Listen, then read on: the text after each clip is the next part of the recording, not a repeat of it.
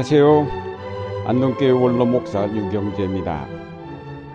오늘은 주기도의 아버지의 이름을 거룩하게 하시며에 대해서 생각해 보고자 합니다. 주님께서 우리에게 이와 같이 기도하라고 가르치신 것은 우리가 하나님의 이름을 거룩하게 받들고 있지 않기 때문입니다. 에스겔서 36장에서 지적되고 있는 것처럼 하나님의 이름이 더럽혀져서 하나님이 친히 그 크신 이름을 거룩하게 하신다고 하였습니다. 아모스 예언자는 이스라엘이 은을 받고 의인을 팔며 신한 결례를 받고 궁핍한 자를 팔며 가난한 자의 머리에 있는 티끌을 탐내며 겸손한 자의 길을 굽게 하며 부자가 한 젊은 여인에게 다녀서 나의 거룩한 이름을 더럽힌다고 하였습니다.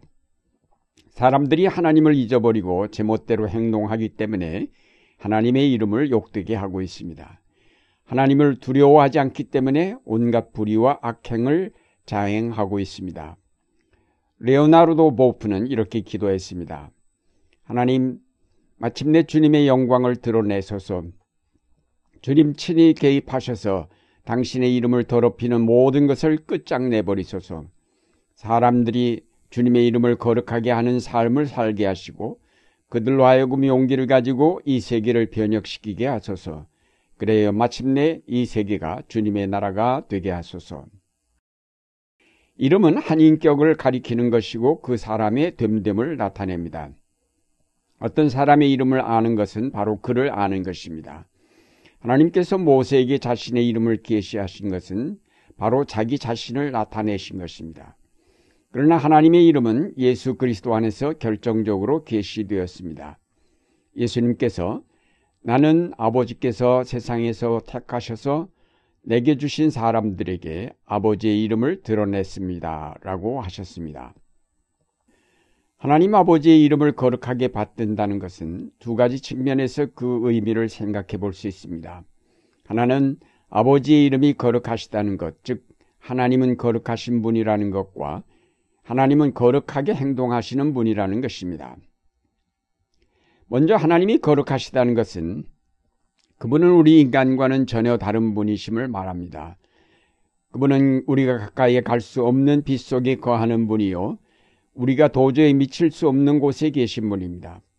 그분은 인간의 존재와 행위로부터 구별되는 분으로 찬양과 경배의 대상이 되시는 분입니다. 인간은 그의 얼굴을 직접 배울 수 없고 다만 그의 이름만을 가질 뿐입니다. 이 거룩하신 하나님은 오직 하나이신 하나님이시기 때문에 결코 어떤 종류의 우상숭배도 용납하시지 않는 분입니다.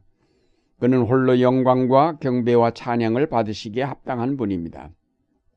이름을 거룩히 받든다는 것은 바로 하나님의 거룩하심, 그의 전능하심, 그의 존귀하심을 우리가 깨닫고 거기에 합당한 예배를 드리는 것을 의미합니다.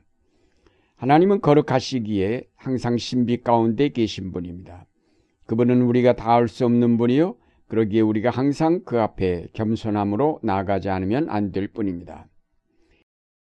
이스라엘이 이방인들 가운데 하나님의 이름을 더럽혔다고 에스겔은 지적하고 있지만 오늘날 우리 믿는 사람들이 하나님의 이름을 이 사회 속에서 더럽히고 있는 것이 아닌지 돌아보아야 하겠습니다. 하나님의 이름이 그리스도인들에게서도 더럽혀지는 것은 우리가 하나님을 부정하기 때문이 아니라 자기 중심적으로 간구하기 때문입니다. 우리가 하나님의 이름을 거룩하게 받든다는 것은 우리의 욕망을 앞세워 기도하기 전에 먼저 그의 거룩하심을 기억하고 그의 합당한 예배를 드려야 함을 뜻합니다. 우리가 자기 중심적인 기도를 버리고 참된 예배를 드릴 때에 오늘의 이 사회가 하나님을 두려워하게 될 것입니다. 하나님은 이와 같이 거룩하신 분이지만 그러나 그는 멀리만 계신 분이 아니고 우리 가까이 계시면서 우리의 억울함을 들어주시는 분이기도 합니다. 하나님은 거룩하신 분이기에 인간의 악을 싫어하십니다. 인간의 불의를 기뻐하지 아니하십니다. 그래서 하나님은 악과 불의로 고통당하는 자들을 자유하게 하십니다. 하나님은 정의로우시고 온전하시며 선하신 분입니다. 그렇기 때문에 하나님은 힘없이 당하기만 하는 사람들을 구원하시고 억압받는 자들의 원수를 갚으시며 가난한 자들을 돌보시며 그들 가운데 계신 분입니다. 하나님은 이런 그의 거룩하신 뜻과 섭리로 그의 아들을 세상에 보내셨습니다. 하나님은 그의 거룩하심 때문에 인간의 죄악을 그대로 두실 수 없었습니다. 그의 거룩하심이 그의 사랑을 우리 역사에 나타나게 하셨습니다.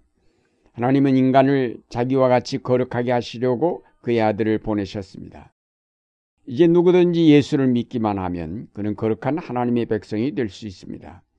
따라서 오늘 그 이름을 거룩하게 받드는 것은 아버지의 뜻을 따라오신 예수 그리스도를 영접하고 그를 우리의 구주로 맞아들이는 것입니다. 그러나 우리가 예수를 믿음으로만 아버지의 이름이 거룩하게 되는 것은 아닙니다. 하나님이 우리를 구원하심은 우리로 그의 거룩하심을 알고 그 뜻을 이 땅에 실현하게 하시고자 함입니다. 따라서 우리가 하나님의 이름을 거룩하게 받들고자 하면 이 땅에 있는 모든 폭력과 불의에 맞서 여기에 사랑과 신뢰와 정의를 바탕으로 한 평화로운 사회를 실현시키도록 노력해야 할 것입니다.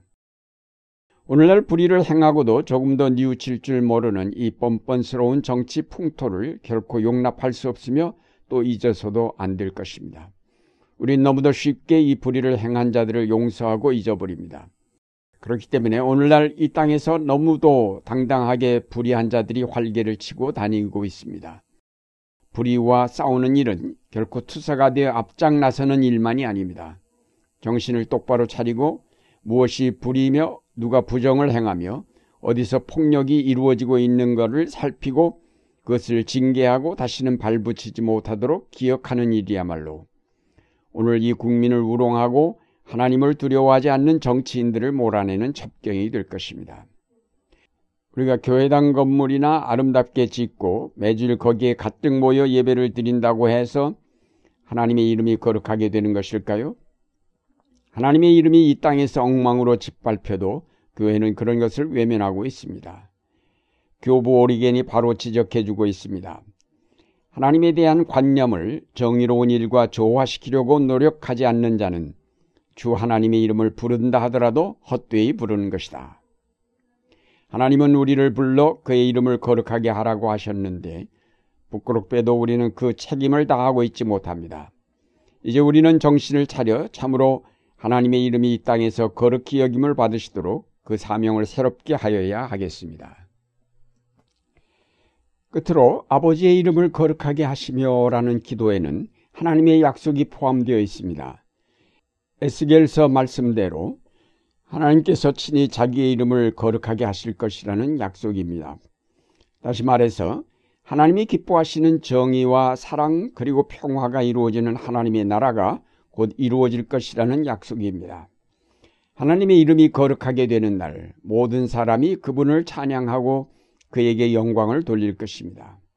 모든 불의는 심판받고 악을 행하던 자들이 부끄러워 숨을 곳을 찾게 될 것이며 반대로 억압당하고 억울하게 짓눌리던 하나님의 백성은 기뻐하며 하나님의 거룩하신 이름에 감사를 드리게 될 것입니다. 하나님 자신이 자기의 이름을 친히 거룩히 하시는 날, 오늘날 뻔뻔스럽게 악을 행하고도 오히려 큰 소리 치는 모든 정치가들에게 철퇴가 가해질 것입니다. 그날까지 우리는 계속해서 아버지의 이름을 거룩하게 하는 사명을 감당하면서 인내로 오늘의 고난을 극복해 가야 하겠습니다.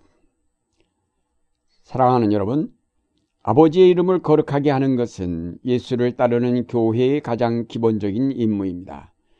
오늘날 하나님의 이름을 더럽히는 온갖 불의와 악의 세력에 맞서 이미 그리스도 안에서 이루어진 승리를 붙잡으면서 이 사회 속에 하나님의 거룩한 이름이 드높이 찬양 받으실 수 있도록 그 사명을 수행해가는 교회가 되어야 하겠습니다.